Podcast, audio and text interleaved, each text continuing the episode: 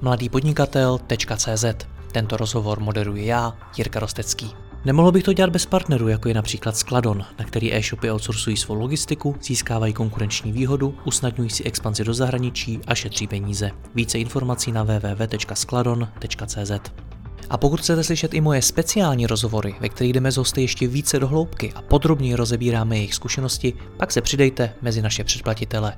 Více na www.mladýpodnikatel.cz lomeno předplatné. Užijte si poslech.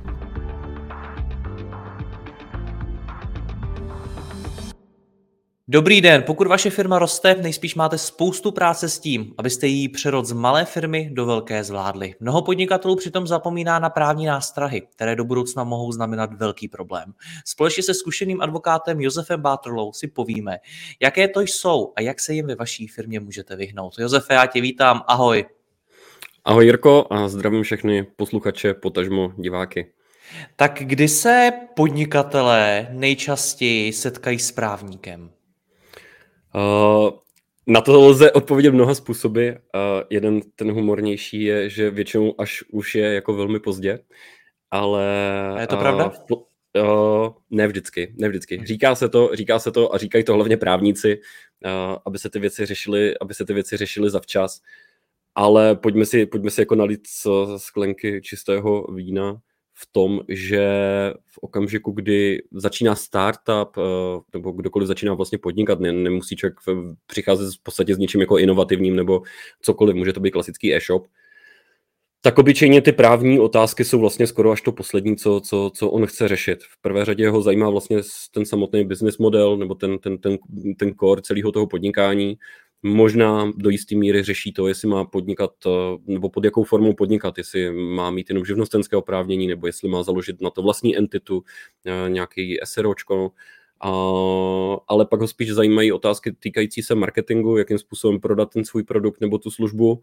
A až někde tam vzadu je nějaké compliance nebo, nebo mm, v podstatě nějaká snaha řešit ty právní otázky, respektive předcházet nějakým problémům v tom, že v okamžiku, kdy jsem e-shop, tak dneska už každý ví, že existuje nějaké nařízení o ochraně osobních údajů, každý ví, že by měl mít nějaké obchodní podmínky, nicméně uh, má to svá různá specifika a s přihlednutím k tomu, že, že dnes eh, mnoho, a řekl bych, že vlastně, mm, nebo po právu dobře, eh, mnoho podnikatelů dneska už nahlíží nebo se snaží dívat spíš za hranice České republiky, to znamená neorientují se jenom nutně na český trh, tak tam vlastně už můžou vznikat nějaké problematické, eh, nebo jsou tam v podstatě nějaké tření, protože třeba i ta ochrana týkající se spotřebitelů, takové to klasické odstupování od smlouvy, do kolika dnů, jakým způsobem se to má vracet, jaké náklady se hradí, tak i napříč vlastně členskými státy Evropské unie se to často mění. Hmm. Já to by vím, že jednak jsi advokát, takže opravdu pomáháš eh, těm klientům, ale současně ty máš vlastně úžasnou pozici. Ty přijdeš do těch firm a vidíš, kde jsou ty jejich problémy, kde jsou tam opravdu nějaký požáry, které třeba do budoucna můžou být ještě větší. Tak eh, co to nejčastěji je? Co tam nejčastěji vidíš, že chybí nebo je špatně nastavený po té právní stránce? Vždycky hrozně záleží na tom, co je to samozřejmě za podnikatele, respektive v jakém segmentu podniká. V okamžiku, kdy se bavíme o e-commerce, tak uh, tam samozřejmě ty problémy jsou trošičku jiné, než, než když je to nějaký klasický retail nebo, nebo dejme tomu v podstatě jakákoliv eh, výrobní firma, která vlastně ten internet má třeba jenom jako svoji webovou prezentaci nebo obecně marketingovou prezentaci. Ale s čím se samozřejmě potkávám nejčastěji, tak je to několik zásadních okruhů. Asi nemá smysl eh, v podstatě tady žehrat na to, nakolik eh, se lidé soustředí na ochranu osobních údajů, ale tak eh, každému asi dojde, že vlastně to bývá jeden, jedním z těch trnů v té patě. Nicméně obecně bych to asi zhrnul tak, že nejčastější problémy vidím v nějaké smluvní dokumentaci. Ať už v celém tom procesu, jak se ty smlouvy uzavírají a bavíme se o klientských smlouvách, bavíme se o smlouvách mezi, mezi partnery nebo mezi dodavateli, o smlouvách se svými zaměstnanci, tak eh, ty smlouvy bývají nejčastějším, eh, nejčastějším problémem. Respektive pro mne, jako pro člověka, který přijde, nebo dejme tomu si ho pozve nějaký zákazník, respektive klient, pro to, abych mu pomohl nějakým způsobem překonat takovou tu fázi, kdy vlastně z nějakého začínajícího startupu nebo společnosti se vlastně jakoby přerodil do, do, do pozice, kdy už vlastně jako sám, třeba ať už je to jednatel nebo CEO, můžeme tu osobu pojmenovat jakkoliv, tak už je nad jeho síly vlastně řešit tady tuhle tu, eh, nenutně třeba denní operativu, ale prostě ty věci, které se jsou do jisté míry spojeny s tím právem, tak v okamžiku, kdy jestli mě někdo takhle jako pozve, a chce, chce vlastně jako do jisté míry vlastně najít nějaké jednoduché právní, ale hlavně procesní řešení, kterému usnadní to podnikání, tak v té chvíli ty smlouvy jsou prostě to první, na co se podíváme, protože tam, tam většinou se nachází nějaké problémy a dá se to v podstatě říct, takže že dneska spousta lidí vlastně kdyby si člověk, můžeme to brát i jako v podstatě nějaké myšlenkové cvičení. V okamžiku, kdy eh, pokud nás posloucháte, tak podívejte se prostě na poslední tři faktury eh, a zkuste prostě k tím eh, si teďka jako rychle vzpomenout nebo najít si k tomu tu smlouvu a v okamžiku, kdy prostě tu smlouvu nejste schopni najít sami, nebo potřebujete kolem toho obepsat dva lidi, nebo tu smlouvu v podstatě nenajdete vůbec, tak je jasný, že jste asi dorost do, už taky dorostli do nějaké jako úrovně toho, kdy narážíte na tyhle problémy, že v podstatě se nějakým způsobem ty smlouvy uzavírají, sem tam se to hodí někam na drive, někdo to třeba hodí do nějaké Excelové tabulky, ale tam většinou, tam většinou to všechno končí. Jak vůbec ty smlouvy eh, v podnikání vznikají? Moje zkušenost je taková, že spousta začínajících podnikatelů čerpá z různých vzorů na internetu, nebo si to různě přeposílají s ostatními a podobně jinými slovy. Zkušený právník to nejspíš ani neviděl, ale nevím, jak dlouho tohle to přetrvává. Uh, je to, je to, eh, pochopitelně můžu mluvit jenom pouze za, svou, eh, za, za sebe nebo za svou zkušenost, ale pravdou je, že vlastně člověk se velmi často potkává právě s nějakými vzory z internetu, to je většinou první use case. Uh, druhý use case je ten, který je taky docela častý a to je to, že vlastně někdo začíná, uh, má prvního zákazníka a ten zákazník z pozice nějaké síly, protože se dejme tomu testuje to třeba jako MVP nebo je to nějaká beta verze, tak ten zákazník uh, si, si v rámci toho testování si vlastně třeba tu, tu smlouvu dotáhne sám. To znamená, předloží sám tu smlouvu a pro toho, pro toho podnikatele potom z nějakého důvodu mu, mu přijde výhodné, že si tu smlouvu prostě vezme, upraví se jenom třeba, dejme tomu nějakým způsobem jako lehce a poté ji používá prostě dál. A ať už se bavíme o té vzorové dokumentaci, tak ano, mohl bych tady vést litanie na to, abych jako z pozice advokáta říkal, nestahujte si ty vzory, eh, cokoliv, co je zadarmo, je prostě problém, berte si advokáta, protože ten je pojištěný, takže když je tam nějaký problém, tak prostě odpovídáte, eh, respektive vám za to odpovídá ale ono je to už do jisté míry takové jako klišoidní, protože, jak jsem zmiňoval na začátku, prostě uh, vaše první smlouva určitě jako není v pozici, kdy prostě v tom budgetu na to máte jako nachystaný jako velký peníze a snažíte se jako dohlídnout někam, někam daleko.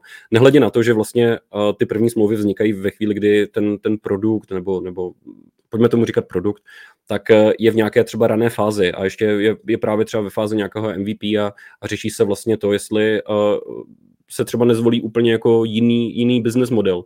A s tím se potkávám taky velmi často. A je to a do jisté míry, do jisté míry je to právě a to, to je třeba jeden z těch, jako, z těch negativ používání těch vzorových smluv, protože je často je takový jako případ, který, se kterým se potkáváme velmi často, tak je, je právě, uh, když je to třeba poskytování softwaru jako služba.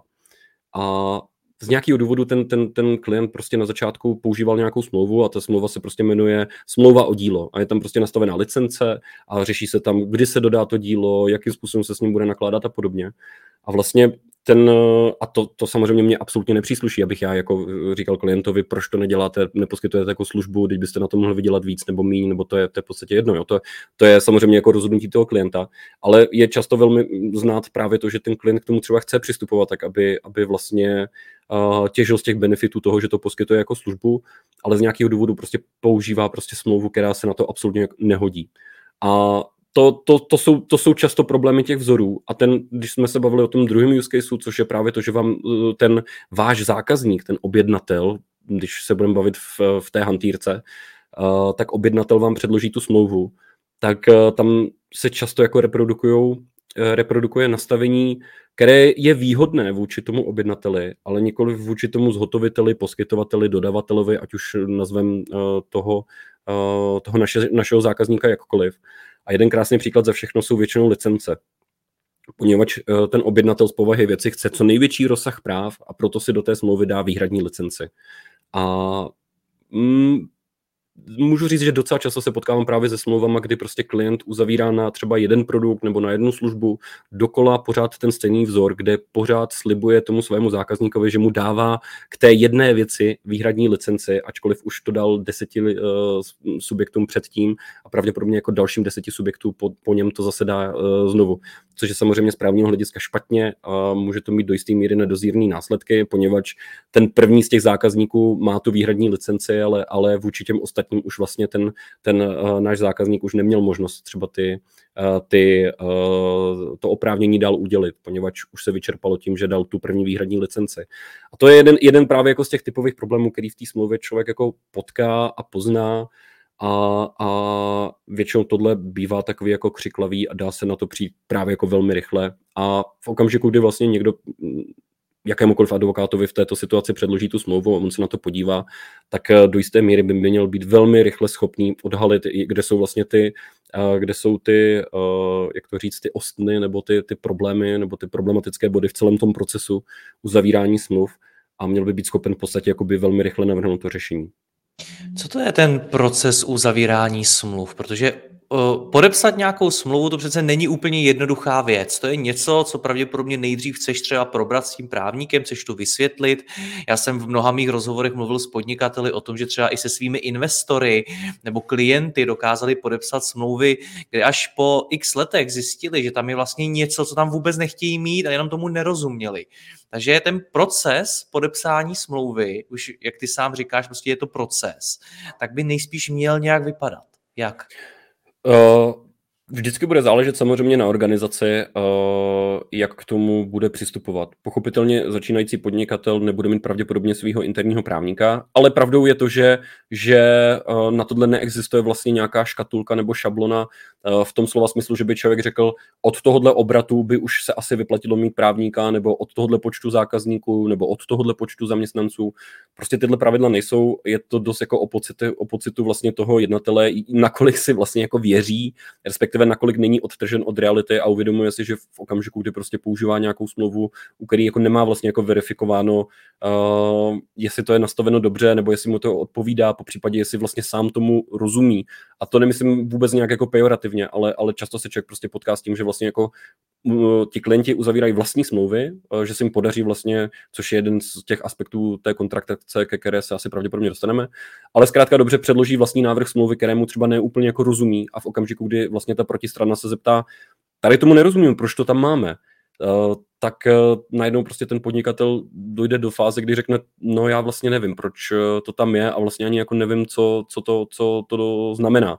Takže v podstatě, co se týče jako obecného procesu uzavírání smluv, tak jasně dneska se dá uzavřít smlouva už, už, už přes internet. Uh, řekl bych, že jsou čím dál tím víc populární nástroje pro, pro elektronické podepisování, což bych řekl, že je jako rozhodně dobře, protože jakékoliv zrychlení kontraktace, což je vlastně výsledek toho procesu, v okamžiku, kdy vlastně pomáhám nějakému klientovi s tím, aby jsme to nastavili dobře, tak vždycky tím ultimátním cílem je to, aby ta kontraktace proběhla co nejhladčej, co nejrychleji, ale zároveň, aby ta právní nebo respektive ta smluvní úprava mu nějakým způsobem vyhovovala, aby byla prostě nastavená dobře.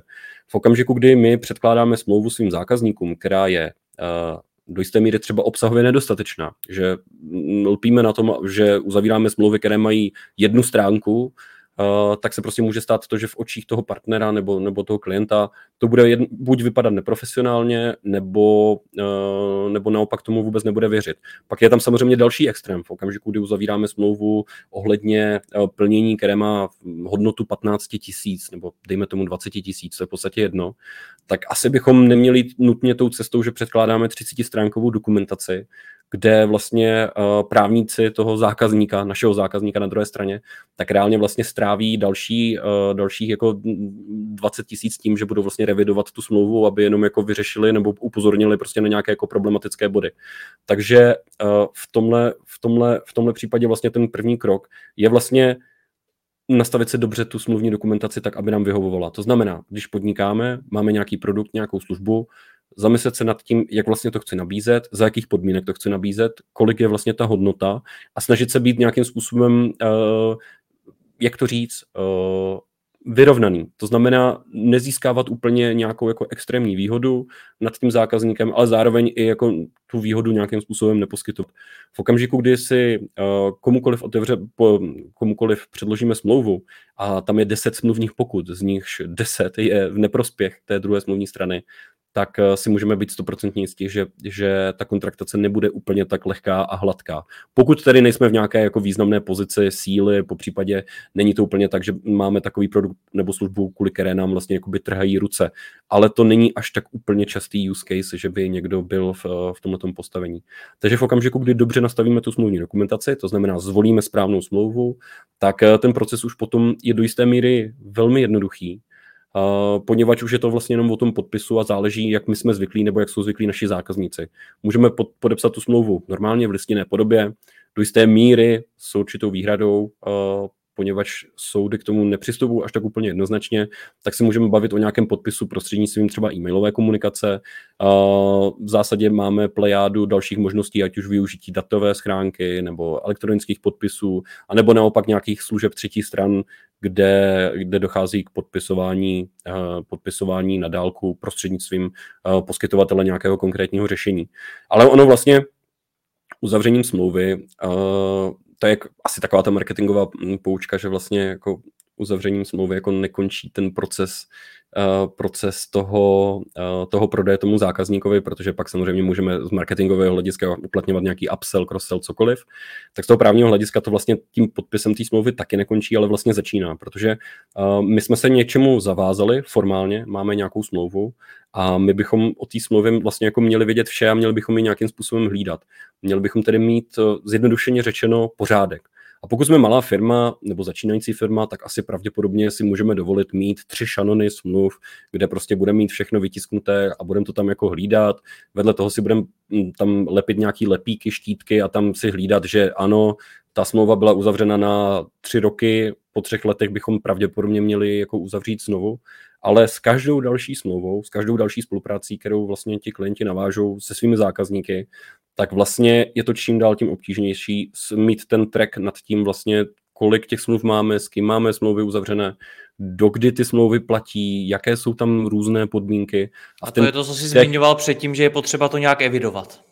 Přesně tak. A v té chvíli právě nastupuje, nastupuje uh, jeden z těch jako důležitých a klíčových uh, nebo klíčové fázy, uh, klíčová fáze celého toho procesu, minimálně toho nastavení, a to je to prostě nastavit ty pravidla, uh, jak se s tou smlouvou po podpisu bude, uh, jak se s ní bude nakládat zda budeme využívat nějaký systém, který nám to za nás bude hlídat, poněvadž je relativně dost dostupný na trhu a většina těch velkých společností s tím prostě má svoje, uh, svoje zkušenosti, kdy, kdy něco využívají. Ty menší společnosti třeba si vedou nějakou Excelovou tabulku, kde si vyplňují alespoň nějaká metadata, to znamená, kdy to bylo uzavřeno, kdo to podepsal, uh, dokdy ta smlouva trvá, jaký je tam třeba datum splatnosti nebo, nebo obecně doba splatnosti a, a tady tato ta evidence a to hlídání je vlastně, eh, bych řekl, skoro stejně důležitý jako ta samotná kvalita ty smlouvy.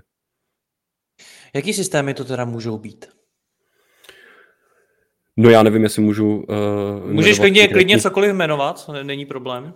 Jo, jo, jo. Uh, tak co se týče toho, co využívají uh, využívají uh, ti zákazníci, uh, alespoň s kterými jsem měl možnost uh, to nějakým způsobem řešit, tak velmi často se snaží využívat uh, nějaký tiketovací systém, který už mají a který se snaží nějakým způsobem ohnout tak, aby si v rámci, v rámci Uh, nějakého napojení na CRM a no, obecně, tak aby, aby v zásadě tam tu smlouvu měli. To je takový jako jeden z těch jako klasických jako use caseů. Kde takže, snaží... takže vlastně hledat jak to naimplementovat do toho systému, který už v té firmě používáme, spíš než hledat něco úplně nového.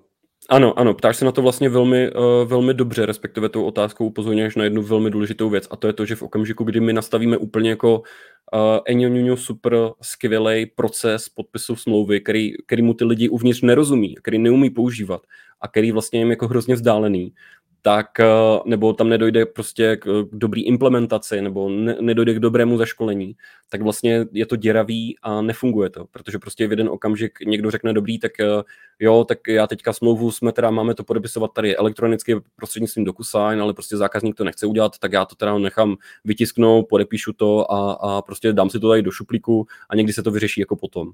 A pak už na to třeba jakoby zapomene. A tohle, jsou, a to, tohle je naprosto jako běžný, běžný stav v podstatě jakýkoliv eh, implementace jakéhokoliv procesu. Okamžiku, kdy my ten proces nastavujeme a nastavíme ho prostě složitě a, a nepřiléhavě tomu zákazníkovi, tak je tam obrovská šance, že vlastně to nepřinese žádný užitek a naopak prostě no, to může ještě do jisté míry uškodit.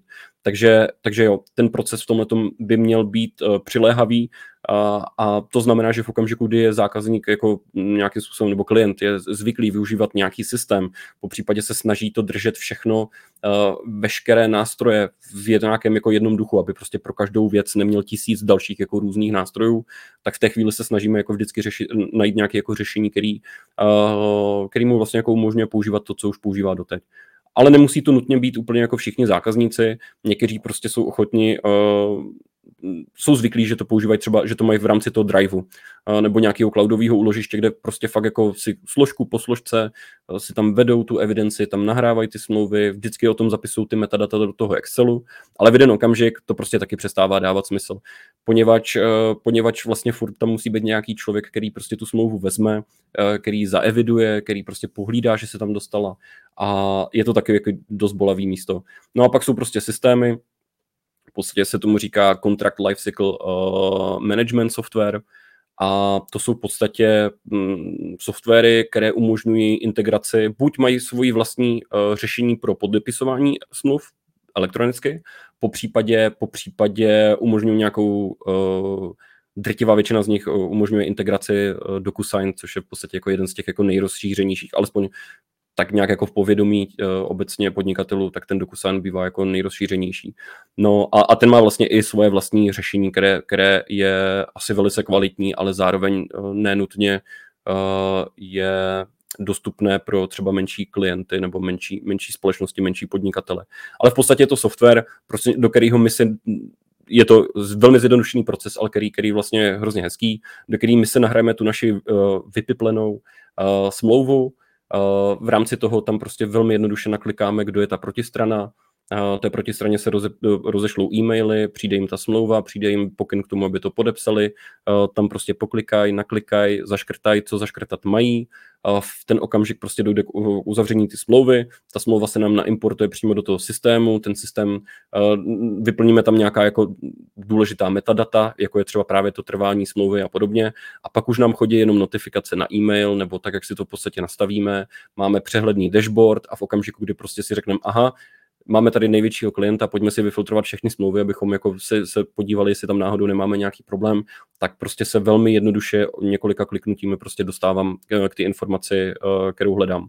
Ale pointa je to, že vlastně ne pro každýho je tohle nutně ta cesta, kterou se potřebuje dát, nenutně hlavně na začátku, protože prostě v okamžiku, kdy fakt jako uzavíráme 10 smluv ročně, tak eh, si troufám říct, že většina lidí si i pamatuje přesně, co v těch smlouvách je a nepotřebují vlastně to skoro ani tu, tu evidenci jako takovou. Ale v jeden okamžik prostě ten, ten podnikatel se dostane do té fáze, kdy mu to prostě přeroste přes hlavu. A jeden příklad za všechny v podstatě, mm, řešil jsem teďka s jedním klientem, uh, že mm, používal třeba se svými zákazníky NDAčko a v tom NDAčku měl prostě napsáno, že to NDAčko se uzavírá na dobu tří let. A ten klient v podstatě podniká už nějakých pět let a já jsem říkal, No a co se teda stalo těma před těma dvouma rokama? No, nevím, no. Říkám, no tak eh, ty smlouvy, ty NDAčka, který jste uzavřel na začátku a nastavil jste si tam, že v podstatě trvají jenom uh, tři roky od podpisu, tak uh, už teďka jako neexistují, nefungují vůči tomu konkrétnímu zákazníkovi, se kterým už jako jste nějakých jako pět let a vznikají potom takovýhle jako v podstatě jako zbytečný, zbytečný situace. Tohle samozřejmě má dva problémy, nebo respektive dva, dvě východiska. První je to samozřejmě nastavit si to NDAčko dobře, to tím bych asi jako začal, ale i tak v okamžiku, kdy máme nějakou smlouvu a tam je nějaká doba účinnosti, nebo víme, že má někdy vypršet, tak eh, je dobré, když máme ten track nebo povědomí o tom, kdyby se to třeba tak jako mohlo stát. Hmm. Takže My hodně tolik, mluvíme tak jako... o smlouvách s klienty, ale mm-hmm. věřím, že obrovská část našeho publika bude řešit i smlouvy se zaměstnanci, yep. což je vlastně taky velmi důležitá smlouva. A zajímá mě, do jaké míry může být ehm, jednotná pro všechny zaměstnance. To znamená, nechám si od právníka nebo advokáta vytvořit nějaký vzor, který potom podepisuju se všema ve firmě. A nebo jestli je skutečně potřeba buď to pro každého člověka konkrétně to s tím právníkem řešit, nebo minimálně pro každou pozici a podobně. Mm-hmm. Bude vždy, vždycky bude strašně záležet na, na, na samozřejmě počtu těch zaměstnanců, protože čím větší počet zaměstnanců, tím pravděpodobně budou rozdíly mezi těma Který ale mimochodem pozicema. dost často předem jako taky nevíš, protože já znám tak. firmy, které před dvěma lety začínaly a dneska mají jen 100 zaměstnanců. Tak. Takže a, a taky si umím představit, že třeba jako vycházeli z jednoho vzoru té smlouvy mm-hmm, a rostlo mm-hmm. to poměrně rychle. Mm-hmm. Je to, je to, do jistý, do, je to, je to hrozně vlastně, tahle oblast těch smluv je v tomhle taková jako dost specifická a vlastně strašně zajímavá, protože uh, zde vždycky ten náš zákazník nebo ten klient nebo ten podnikatel, pojďme mu říkat podnikatel, je vždycky v drtivé většině případů vlastně v pozici síly, protože je to te on, kdo předkládá tu smlouvu, takže jako má vlastně kontrolu nad tím, co v té smlouvě bude uvedeno, což je, což ne vždycky v těch obchodních stazích nutně jako platí. Jo. Velmi často se potkáváme s tím, že prostě máte svou krásnou nachystanou smlouvu, ale přijde prostě někdo silnější, se kterým prostě chcete, anebo musíte spolupracovat a on vám dá tu svou smlouvu vlastní. A máte prostě smůlu. Ale to se nám právě jako v HR agendě nestává. Uh, na druhou stranu, a to je, to je vlastně jakoby trošku jako opozitum tohodle, uh, tohodle uh, atributu, a to spočívá v tom, že vlastně český zákon je extrémně hyperprotektivní vůči zaměstnancům, bez jakýkoliv jako negativní konotace. A tím pádem vlastně on nám až tak úplně jako neumožňuje v té pracovní smlouvě si až tak vymýšlet. Do jisté, míry, do jisté míry je vlastně jako vždycky předem dáno, co by v té smlouvě mělo být, eh, na co by si člověk měl dát pozor.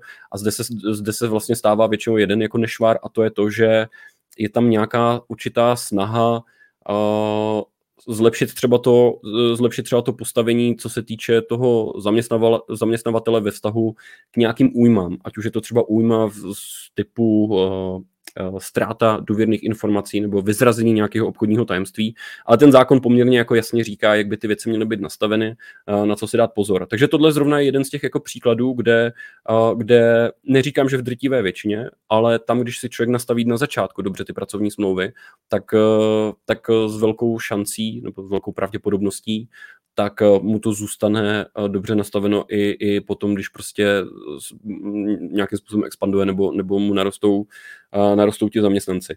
Co je v tomhle docela zajímavý, nebo, nebo je to takový, já to většinou jako říkám k dobru, jo, ale ve vztahu k té ochraně osobních údajů, což je takový, taková moje mm, ohraná písnička, kterou vždycky dávám jako přídavek, tak ve vztahu k ochraně osobních údajů Eh, my, když jsme v pozici správce nebo zpracovatele osobních údajů, máme povinnost zajistit to, že veškeré osoby, které my umožníme, aby eh, to zpracování osobních údajů prováděli, ať jsou to tedy naši zaměstnanci, nebo pojďme se bavit primárně o zaměstnancích, máme prostě povinnost zajistit, že oni budou, eh, že oni budou držet ty informace Eh, pod nějakou, v nějaké úrovni prostě NDA. To znamená m, mm, mm, takovým způsobem, aby nedošlo k vyzrazení třeba těch, eh, těch osobních údajů. No vtipný je to, že vlastně dřív zákon, uh, který vlastně předcházel, nebo který byl před rokem 2019, tak uh, zákon o ochraně osobních údajů, tak ten vlastně obsahoval klauzuly, kde bylo prostě napsáno, hele, každý zaměstnanec prostě musí dodržovat mlčenlivost uh, ohledně prostě osobních údajů, ke kterým se dostane k dispozici nebo který má k dispozici. Nicméně tenhle zákon byl zrušen, zákonem, který byl vlastně přijat v roce 2019 a který vlastně přicházel jako v podstatě adaptační zákon k GDPR a tam už tohle ustanovení není. To ustanovení se dostalo do jiné hlavy toho zákona, která se, které se týká spíš jako bezpečnostních složek a podobně, ale už nedopadá vlastně na všechny podnikatele. No a najednou tady máme teda to GDPR, který říká, hele, každý musí prostě zajistit, aby jeho zaměstnanci dodržovali tu mlčenlivost a vlastně do toho roku, nebo za účinnosti starého zákona to bylo jednoduché, protože jsme řekli, jasně, to je upravený v zákoně, to vůbec nemusíme řešit, ale nově to v tom novém zákoně není. A tím pádem, pokud my chceme, nebo pokud bychom si mohli něco odnést eh, z HR agendy v rámci tohle tématu, 100% doporučuji najít si najít si vlastně vaši pracovní smlouvu a podívat se, jestli tam máte, eh, jestli tam máte prostě smluvní závazek mlčenlivosti. To znamená, je tam napsáno, hele, bude zde nějaká jako úroveň uh, dodržování, uh, dodržování mlčenlivosti. No a pokud to tam není, tak to může jakoby signalizovat uh, zase jako problémy v rámci compliance týkající se ochrany osobních údajů. Ale to jsem si hodně utek, dovolil utéct od, od, od tématu. Já nás vrátím zpátky. Uh, mm-hmm Psal by si jinak eh, pracovní smlouvu pro zaměstnance, pro firmu, která má těch zaměstnanců 10 a která jich má třeba, nevím, 500? Stejná pracovní pozice? Uh, co se týče pracovní smlouvy v tom úzkém slova smyslu, myslím si, že asi ne. Myslím si, že bych ji psal třeba úplně stejně. Ale ty rozdíly, které nám tam vzni- začnou vznikat, uh, jsou, jsou trošičku jinde a jsou schované v detailu. A většinou se týkají nějakých vnitřních předpisů. Protože čím větší společnost, tím je snaha více jako unifikovat ten, uh, ten jednotlivý postup a zároveň toho se nedocílí úplně tak, když, když s každým budeme uzavírat mm, jinou smlouvu za jiných podmínek a s, s, s jinými východisky a podobně. V tomhle duchu se velmi často teda potkáváme s nějakými interními směrnicemi, které řeší třeba odměňování, řeší nějaké benefity, uh, nějakým způsobem dál dokreslují povinnosti zaměstnanců a, a, a zaměstnavatelů obecně. A v tomhle duchu samozřejmě čím větší společnost, tak tím víc je tam vlastně jak to říct, ta snaha, uh, ta snaha to mít všechno nastavené dobře a... Říkají tam prostě procesy a nějaká tak. snaha to vytvořit ten systém. V tom rozumím tomu, jinými slovy mi ale říkáš, že i ty pracovní smlouvy, pokud ta firma roste, tak je potřeba někdy zrevidovat. I s těmi zaměstnanci, kteří už tam třeba jsou i klidně od začátku té firmy. Ano, ano. A, ano, a jeden, jeden z těch příkladů bylo právě ta mlčenlivost týkající se ochrany osobních údajů. To je jeden z těch pointů, proč se na tu smlouvu podívat. Ale zároveň, zároveň uh, jak říkám, ten zákon má do jisté míry relativně uh, rigidní způsob k tomu, jak, jaký by měl být ten obsah a jak moc by měl být nastaven ve prospěch zaměstnavatele, respektive ve prospěch toho zaměstnance. Takže když na začátku ty pracovní smlouvy nastavíme dobře, tak eh, ta revize by neměla být prostě kdo ví jak složitá, ale obecně vždycky dává smysl se vlastně jako ohlídnout zpět a podívat se na to, eh, jaký dokumenty používám, jestli je mám v pořádku, a nebo jestli prostě tam není nějaký jakoby prostor pro zlepšení. Protože velmi často se prostě říká, uh, jo, pojďme se zaměřit na ty, na ty prioritní věci a ty prostě další věci budeme řešit, až na to přijde čas. A on ten čas třeba většinou jako na to nepřijde a pak se na to zapomene, respektive dochází k nějaký jako další prioritizaci a oni se objeví další věci, které jsou vlastně jakoby prioritní a najednou vlastně nám to téma úplně z toho vypadne. Ale, ale v zásadě to bych řekl, že, se, že to můžeme brát jako univerzální pravidlo, vždycky podívejte se prostě jednou za rok, jednou za dva roky, pokaždý, když něco měníte, pokaždý, když máte, vám přichází nový software nebo něco takového, podívejte se na tu svoji dokumentaci, kterou jakoby používáte a která je přilehavá tady tomuhle případu. Hmm. Já jsem nedávno natáčel se šéfkou Ernest Young, Martinou Knajflovou, a tam mi mimo jiné říkala, že to, co firmy uh, musí postupem času řešit, tak jsou nějaké podpisové řády, případně směrnice, to, mm-hmm kdo vlastně co může podepsat, protože na začátku toho podnikání pravděpodobně většinu smluv, všechny smlouvy podepisuje majitel, zakladatel, ale postupem času třeba některé věci předává na ostatní a můžou to podepisovat za něj. Kdy, kdy do tohoto vstupuje ten právník a jak vlastně? V zásadě, v zásadě hrozně záleží na, na, na, na těch okolnostech. Minimálně tam by měl přijít v pozici nějaké rady, aby vlastně jako vysvětlil tomu klientovi, uh, jak se tedy jako věci mají. Protože zákon, náš zákon, občanský zákonník, pamatuje na situace, kdy prostě máme zaměstnance, kteří nějakým způsobem jednají za tu společnost. Pamatuje na to, že prostě ne vždycky to musí dělat ten jednatel.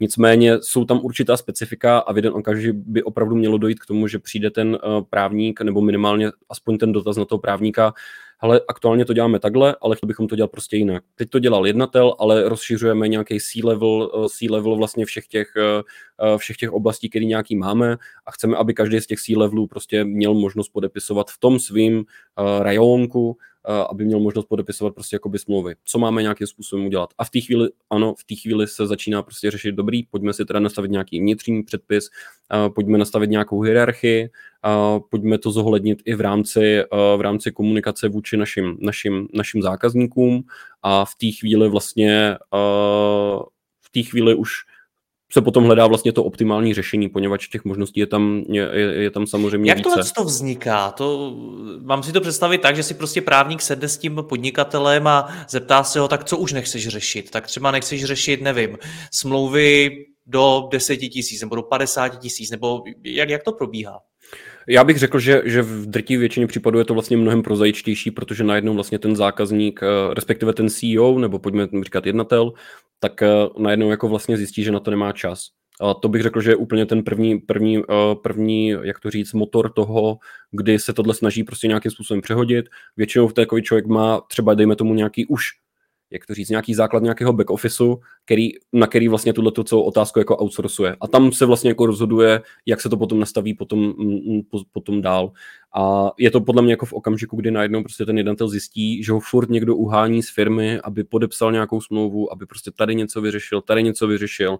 On lítá po světě, protože prostě uh, má absolutně jiné aktivity, je, potřebuje ten biznis posouvat úplně jako jiným směrem, než aby seděl jakoby v kanceláři a podepisoval, uh, já nevím, uh, pracovní smlouvy se zaměstnanci nebo, nebo cokoliv dalšího. Takže ono, ten moment, kdy, kdy, vlastně, kdy vlastně přichází tato celá diskuze je právě v ten okamžik, kdy podle mě ten jednatel si řekne, hele, tohle už uh, tohle, takhle to nejde, protože já, já se potřebuji soustředit na ten biznis a nechci prostě tady řešit tyhle ty věci, tady tyhle ty drobné věci a v ten okamžik se vlastně řeší, OK, pojďme si teda říct, co všechno bych si chtěl nechat a co, co, co bych jako chtěl, aby za mě řešil někdo jiný a pojďme nastavit takový proces, aby, aby to neparalizovalo tu firmu, mně to dalo nějakou úroveň kontroly, ale zároveň, abych to nemusel řešit jako jednatel sám.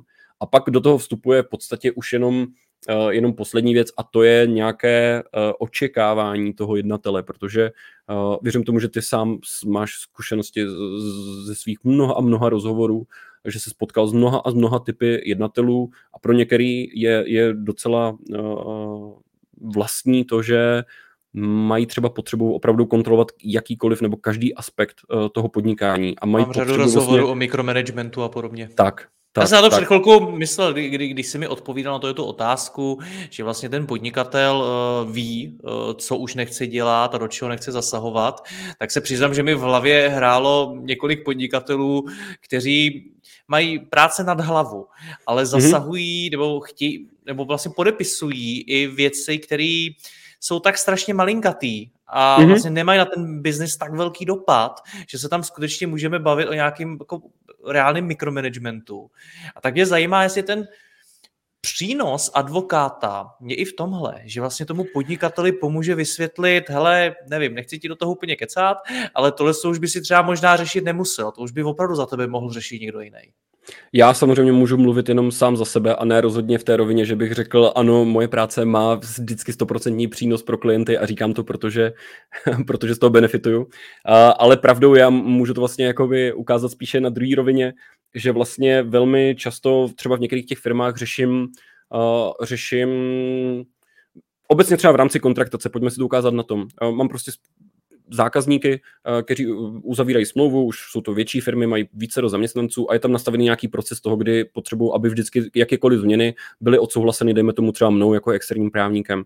A já se na to podívám, řeknu, jo, za mě je to dobrý, nebo tady něco špatně, ale pojďme to upravit, nebo je to přípustný riziko, není to přípustný riziko, protože samozřejmě nejsem tam od toho, abych takzvaně jako Jack fakturovač eh, točil, eh, točil na tom hodiny a, a snažil se na tom vydělat, ale o tom, aby, abych poskytl tomu klientovi službu a vysvětlil mu prostě, jaký rizika plynou z toho, když prostě nechá ty smluvní straně jednu smluvní pokutu navíc, než, než, než, než má vlastně on sám. No a tenhle proces je potom většinou završený tím, že ten člověk, se kterým já to vlastně z té společnosti nebo z toho mýho klienta vlastně řeším, tak to vezme a do nějaký míry vlastně to, nebo od určitý úrovně nebo do určité úrovně, to pošle tomu jednateli a čeká se na podpis.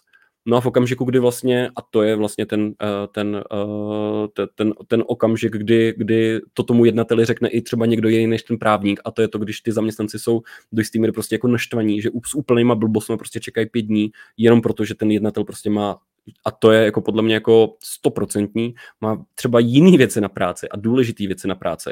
A v té chvíli, ano, ten, ten přínos, eh, ten, ten přínos můj třeba mohl spočívat v tom, že jsem řekl, hele, tak co se prostě jako v okamžiku, kdy, eh, kdy ten biznis stejně s tím zákazníkem řeší ten, ten člověk, se kterým já to řeším za toho, za toho podstatě jako zákazníka, tak uh, proč se nezamyslet nad tím, jak to vymyslet tak, aby se nastavily určitý hranice, určitý hladiny, uh, nebo jak to říct, určitý třeba peněžní stropy, pod který prostě je to podrozlišovací způsobilost toho jednatele a bude to podepisovat tady tenhle ten človíček, který fakticky je třeba ve, jakoby na úrovni nějakého středního managementu.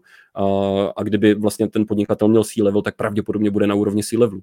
A, tak pojďme si prostě říct, že nad určitou částku, nad milion, tak prostě ten jednatel jenom řekne OK, ale nebudeme to řešit tak, že vlastně to bude podepisovat. Bude tam prostě nastavený tady tenhle ten proces. A v té hmm. chvíli, v té chvíli vlastně do toho vstupuju já, a, a zkusím, zkouším to jakoby navrhnout, protože mě, já, ale to je zase, to je otázka, nakolik je to práce advokáta, nebo nakolik je to uh, něco, co co by vlastně udělal asi jako každý člověk, který prostě vidí, že když drhne nějaký kolo, tak se zkouší, tak zkouší vlastně i v rámci poskytování těch vlastních služeb udělat nějaký jako extra step v tom, že se snaží to vlastně všechno zjednodušit. No a v okamžiku, kdy vlastně došlo ke změně tohohle procesu, tak mě, se, mě samotnému vlastně se to všechno tak jako extrémně zrychlilo, poněvadž, uh, poněvadž ten člověk, který vlastně vždycky musel uhánět toho jednatele, aby se to podepisovalo, tak měl najednou volné ruce, protože nemusel nikoho uhánět, ztrácet tím čas. Měli jsme více času na to, jak opravit třeba jiné systémové chyby a celkově to prostě tu společnost posunulo zase úplně jako hmm. o, o úroveň dál. Já již tak doporučuji posluchačům rozhovor s Filipem Kahounem o mikromanagementu, kdyby vás toto téma zajímalo uh, hlouběji. Mám feedback, že uh, mnoha podnikatelům už to video docela otevřelo oči, tak doporučuju. S tebou, Stale Josefe, chci vrátit ještě k jednomu, nebo otevřít ještě jedno téma na závěr, který je taky důležitý. Uh, my se tady bavíme o růstu firmy. Mm-hmm. A s tím jde ruku v ruce to, že ta firma velmi často rozšiřuje i záběr aktivit, který dělá. Například e-shop už neprodává třeba jenom produkty, ale nevím, má třeba nějakou výrobu vyloženě, nebo mm-hmm. uh, nabízí nějaké služby a podobně. No a s tím zase může souviset nějaká sektorová regulace. Něco, mm-hmm. co ten e-shop si vlastně vůbec nemusí uvědomovat, že mu taky přináší nějaké povinnosti, omezení a podobně. Řekni nám tohle tomu víc, jak to, to vlastně funguje. No je to, je to v podstatě velmi jednoduché eh, na představení a to tak, že vlastně čím víc, eh, ať už se bavíme o e-shopu, který rozjíždí nějaký jako side project, nebo bavíme se o nějakém startupu, čím více se blížíme tematicky s naším produktem nebo službou, dejme tomu třeba finančnictví, zdravotnictví nebo něčeho takového, tak tím častěji narážíme na nějakou sektorovou právní úpravu, která nám prostě ten, ten, ten konkrétní nenutně to musíme říkat trh, ale prostě oblast nebo segment, a, tak nám tam reguluje. To znamená, ale to nemusí, ně... nemusí ta cesta do toho být úplně vzdálená. Já, mm-hmm. Může se k tomu člověk dostat poměrně rychle, pokud se nepletu. Uh, jo, třeba jeden krásný příklad za všechny, který podle mě se stává velmi často, je třeba zboží na splátky. Že velmi často e-shopy uh, umožňují nebo snaží se umožňovat to, že, že prostě to zboží s nějakou, dejme tomu třeba přirážkou, uh, prodávají na, na, právě na splátky a neuvědomují si, že tam je právě třeba jedna z těch, z těch eh, právních úprav, která se týká uh, spotřebitelských úvěrů a že velmi, velmi snadno můžou spadnout vlastně pod záběr tyhle tý úpravy a dostat se do křížku se zákonem, že vlastně poskytují, dejme tomu, úvěr bez toho, aniž by proto splnili vlastně ty podmínky. A to bych řekl, že to je jeden z těch jako use cases, se kterými se vlastně člověk potkává velmi často. A nenutně to musí být e-shopy, jsou to většinou třeba i, i, i nechci říct infopodnikatele, ale spousta jako lidí, kteří poskytují nějaké jako služby vzdělávání a podobně, tak se snaží prodávat, dejme tomu ty kurzy, e, že řeknou jo, e, když to koupíte teďka, bude to 10 tisíc, když e, to bude na splátky, tak prostě tam bude po každý nějaká jako procentuální přirážka nebo něco takového a tajemně posílejte to na fakturu a, a podobně. A to, to jo, to se stává jako poměrně často, řekl bych, že se s tím můžeme uh, setkat v podstatě i, no, i každý. A jinými slovy, uh, protože to člověka fakt nemusí napadnout. Uh, mm-hmm. Už vůbec ne podnikatele, který třeba nemá vzdělání v tom právu, což asi nemá většina podnikatelů. Uh, co to znamená v praxi, abych tomuhle předešel? Mám si pod tím představit to, že pokud chci spustit nějakou službu nebo prostě rozšířit ten svůj záměr, tak právník by měl být jeden z prvních, s kým to proberu, aby mi řekl, hele, fajn nápad, ale dej si pozor, tady prostě vstupuješ do nějaké regulace nebo něco takového? Ano, je to, je, to, je to zcela a přesně takhle, protože mm, měli bychom mít na paměti vždycky nějaký jako product compliance, měli bychom uh, mít na paměti to, že to, co my prodáváme, nebo to, čím se živíme, tak by primárně vlastně nemělo uh, působit nějakou škodu, respektive mělo by to být právně bezvadné.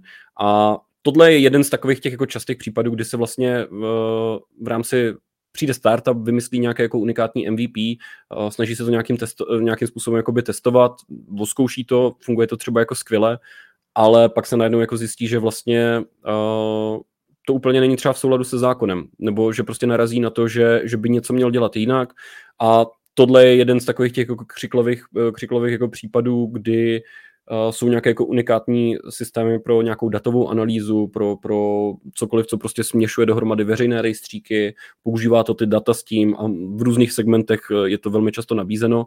No a pak se, pak se zjistí, že uh, to vlastně jako nemůžou vytěžovat tu databázi, nemůžou nějakým způsobem ty data používat, protože to zahranou ochrany osobních údajů a vlastně celý ten produkt nebo všechno to, co oni do toho jako investovali v té představě, jakou oni měli, tak vlastně jako by nedopadlo dobře nebo respektive je to v rozporu se zákonem. A teď je samozřejmě ta klíčová otázka, kterou vlastně položil. V který okamžik by vlastně ten právník, nebo s kterým okamžikem oni by měli jít za tím právníkem.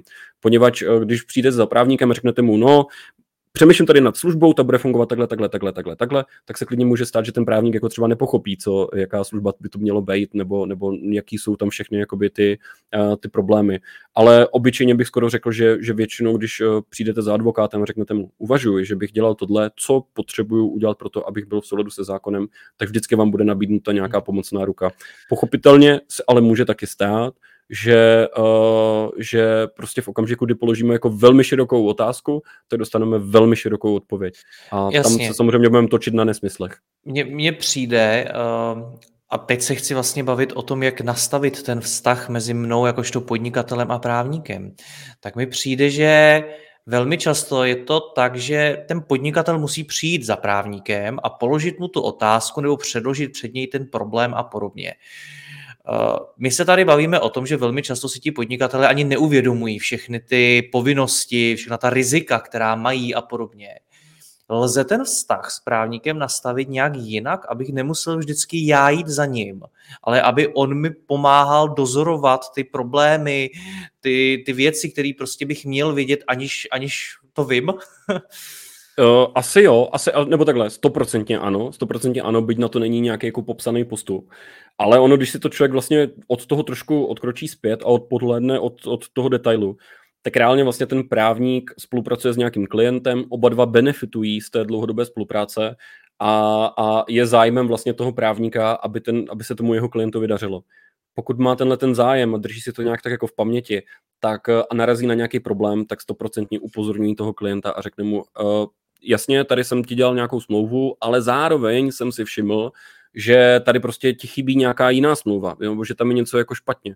A Ale je to o tom vybudování vztahu, což je něco, je co, by měli, co, co by měli chtít oba dva. To znamená, ano. že bych neměl, a to mi připadá, že spousta podnikatelů má, neměl bych právníka vnímat jako člověka, za kterým chodím vždycky jednorázově prostě s nějakou věcí, ale ideálně bych ho měl vnímat jako někoho, kdo mi pomáhá dlouhodobě a pomáhá mi třeba i sledovat tu moji firmu a mm-hmm. rozvíjet to. Určitě, určitě. Uh a řekl bych, řekl bych ale, že, že vlastně tomhletom uh, a nedokážu mluvit za všechny uh, advokáty nebo za celý svůj uh, ten advokátní stav jako takový, ale troufám si, troufám si říct, že vlastně v tomhletom Uh, že, že tohle je vlastně jediný prostor, kde ti advokáti mají vlastně konkurenční výhodu, nebo můžou získat konkurenční výhodu mezi sebou navzájem. Poněvadž ten, kdo se stará, tak uh, ten, ten samozřejmě potom je v očích toho klienta užitečnější, než člověk, který jenom pasivně sedí, čeká, přijde mu e-mail, odpoví za 14 dní, a za další měsíc prostě řekne, jo, tak já to teda udělám, udělá to na půl, vyfakturuje to, aniž by prostě řekl, kolik na tím strávil času, tak prostě tam dá nějakou jako částku. Tak tohle je asi jako use case, který si každý dovedeme představit, že nemusí vyhovovat asi třeba většině prostě těch zákazníků, ale v okamžiku, kdy máte nějakého advokáta, ten, ten prostě vám dává nějaký informační servis, prostě dá si tu práci s tím, že prostě vás informuje o novinkách, který vás by se mohly týkat. To řík, tím pádem jako eh, říká, jo, tady přichází nová legislativa, dejte si na to pozor, tady by bylo potřeba něco upravit. Tak, eh, je, tak z toho samozřejmě budete benefitovat. Uh, vy jako v podstatě jako podnikatelé, ale zároveň z toho benefituje pochopitelně ten advokát, protože čím na čím víc problémů on upozorní, tím více práce uh, tam pro něj vlastně jakoby do jisté míry je. A, a to neříkám, že by to mělo být jako něco, co je jako reálně vlastně špatně, ale z povahy věci, pokud uh, Advokacie není o prodávání rohlíků nebo o prodávání jednoduchých řešení. Je to pořád jako poskytování služby, která, která je jako relativně dost, dost jak to říct, legislativně regulováno. Nemůže úplně každý se rozhodnout, že bude poskytovat právní služby. Musí být prostě advokátem, kromě pár drobnějších jako výjimek. A ten důvod je prostě v tom, že je to dost jako specifický segment poskytování služeb, poněvadž eh, naše rady, to, jak přistupujeme k naší práci, to, jakým způsobem pracujeme s klientama, uh, to, jakým způsobem je chráníme a kde, kde vidíme, že končí naše povinnost, což může prostě každý advokát vidět trošku jinak, tak může mít pro to klienta nedozírný následky. Ty jsi předtím zmiňoval uh, taky to cvičení, že si mám zamyslet, nebo že se mám podívat na poslední tři faktury a dohledat si k ním uh, smlouvy, pokud nevím, kde jsou, jakým jsou stavu a podobně, tak je v té firmě něco špatně, možná s těma smlouvama nezacházím tak, jak bych už asi měl. Napadá ti ještě nějaké takovéhle cvičení, které si mohou nas, naši posluchači udělat a třeba si na tom zvědomit, že uh, ten, ten právní proces v té firmě není nastavený dobře a že by se tomu měli věnovat? Jasně. Uh, těch cvičení může být jako mnoho. Je to v podstatě moje, uh, moje know-how, jak já se snažím rozpoznat, že tam je třeba nějaký problém. Když potřebuju se podívat, jestli je problém v rámci GDPR, tak se prostě zeptám na zpracovatelskou smlouvu a podívám se, jestli tam je pevný obsah. Eh, ještě lépe, když se kontrolují zásady zpracování nebo privacy policy, tak první, na co se prostě podívám, je, jestli je tam dobře stanovená doba zpracování, po případě, jak moc je informováno o právech těch subjektů údajů. Konkrétně se podívám, jestli u práva na výmaz jsou vyjmenované důvody, proč já nemusím vymazat uh, ty údaje. V okamžiku, kdy tuhle informaci tam nenajdu, je to pro mě red flag a začnu vlastně kontrolovat všechny ostatní náležitosti a díky tady tomu tyhle tý asi pětisekundové věci, kdy já naskroluju na konkrétní věc, kterou tam hledám a podívám se, jestli ji najdu nebo nenajdu, tak jsem schopen jakoby odhadnout, nakolik ta dokumentace je dobrá, na co si dát, na, na co si dát pozor. Tohle jsou zásady zpracování. U obchodních podmínek u obchodních podmínek je to většinou to, že se podívám, jestli se informuje o mimosoudním řešení sporu v případě spotřebitelů. Zkrátka dobře dám Ctrl F a napíšu mimosoudní. A v okamžiku, kdy mě tam mám nula výsledků, tak eh, vím, že je tam prostě jako problém a je to zase ten red flag, který je potřeba řešit. U klientských smluv, které jsou velmi staré, a respektive tady je vždycky red flag v tom, že uh, ta smlouva nemá hezké formátování.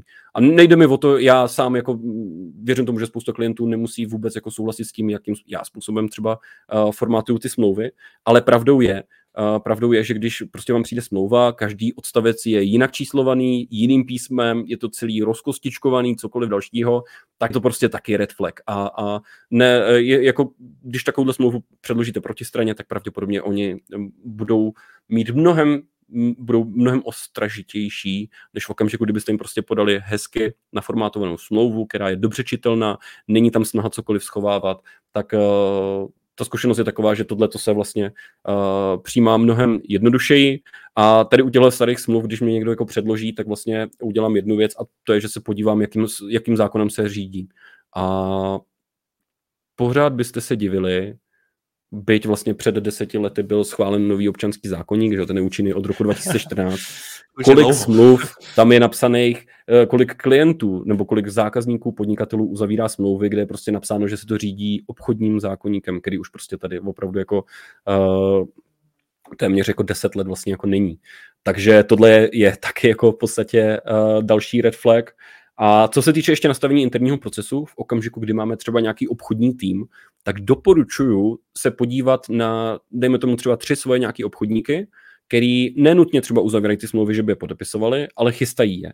A tam je potřeba se zkontrolovat, jestli tam náhodou nejsou nějaké rozdíly. Protože velmi často, velmi často se děje to, že jeden account si prostě vezme tu smlouvu a nějakým způsobem si ji upraví, protože se mu prostě s tím dobře pracuje, nebo klient ho tam někdy na něco upozornil a tak si to upraví. Ale už to neřekne dalšímu accountovi, ne, neřekne to dalšímu, dalšímu člověku a najednou nám tam vzniká třeba několik verzí smlouvy a čím déle ten, ten, tato věc trvá, tak tím více se ty nůžky rozevírají a tím větší jsou rozdíly mezi tou smluvní dokumentací. A v jeden okamžik potom, když potřebujeme rychle něco vyřešit, tak řešíme, aha, tak v téhle smlouvě to máme upraveno dobře. Nicméně jak je to teda v té smlouvě, kterou, kterou jsme uzavírali tady před 6 roky, řešil to ten account, který vlastně si nikdy nestáhl z našeho SharePointu nebo, nebo OneDriveu nebo, nebo Google Driveu, tak si nestáhl tu novou verzi.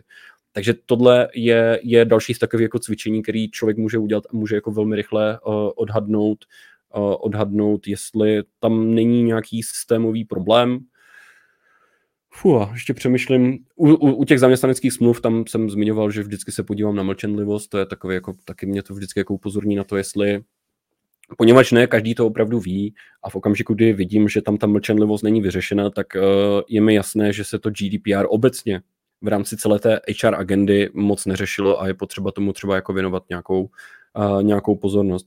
Nechci říct, že jsou to nějaké fígle, je toho, řekl bych, asi jako daleko víc, vždycky záleží na konkrétní situaci a je to prostě nějak cesta, jak ten advokát uh, uh, asi obecně funguje, nebo měl by samozřejmě fungovat. Já nevidím do hlavy svých, uh, svých kolegů, ale v podstatě každý k tomu přistupujeme stejně. Někdy je totiž uh, jako v okamžiku, kdy vám prostě jako klient, a to, to je třeba velmi častý use case, když už jsou klienti, kteří se rozhodnou, že si nechcou nechat zrevidovat smlouvu a poslou, pošlou vám prostě 20 stránkovou smlouvu, tak uh, já v podstatě bych ano, mohl strávit několik hodin na tom, že prostě řádek pořádku pročtu tu smlouvu, vypíšu tam poctivě komentáře a upozorním klienta na každé riziko, které v té smlouvě je. Nicméně, když si tu smlouvu otevřu, vidím, že 90% věcí je tam špatně, že tam je, že to podle obchodního zákonníku, tak ten okamžik já klientovi první, co udělám, tak řeknu, hele, podíval jsem se na tu smlouvu, je to, je to free of charge, protože prostě jenom jsem to fakt otevřel a to, to ne, nemá smysl prostě jako v tuhle tu chvíli řešit, ale všiml jsem si, že to prostě jako špatně. Ano, mohl bych to projít, mohl bych to zrevidovat, mohl bych to upravit, ale trvalo by to 20 hodin, pokud bych tu smlouvu měl udělat od, od píky úplně jakoby sám a znovu a nastavit to podle toho, jak si myslím, že to u vás funguje, tak mě to zabere zlomek týdle, to, uh, týdle doby. Takže, takže asi každý k tomu přistupuje tak nějak jako metodiky, me, metodicky třeba trošku jako jinak, ale na konci dne vždycky je to o tom najít co nejefektivnější řešení. Ať už se bavíme o, o smlouvě, o obsahu smlouvy, o způsobu jejího o, o, způsobu uzavírání, vždycky by cílem mělo být prostě najít to nejefektivnější řešení, mm. který, uh, který eliminuje významná rizika, ale zároveň neparalizuje prostě tu společnost. Ať už časově, nebo finančně, a, nebo procesně, takže prostě nastaví proces, který je prostě nefunkční a není dobrý. Josefe, já ti moc děkuji za rozhovor, ať se ti daří. Ahoj. Já moc děkuji za pozvání uh, i za poslech a přeji všem krásný den. Děkuji vám za poslech tohoto rozhovoru a zvu vás i mezi naše předplatitele. Tvořím pro ně speciální rozhovory se zkušenými podnikateli, manažery, freelancery a dalšími profíky ze světa biznisu. V tématech jdeme ještě hlouběji a připravujeme pro vás konkrétní praktické zkušenosti z podnikání. Snadno tak objevíte cené zkratky a informace, které vám pomohou ve vašem biznesu. Více zjistíte na www.mladýpodnikatel.cz lomeno předplatné. Děkuji vám a zase někdy naslyšenou. Jirka Rostecký.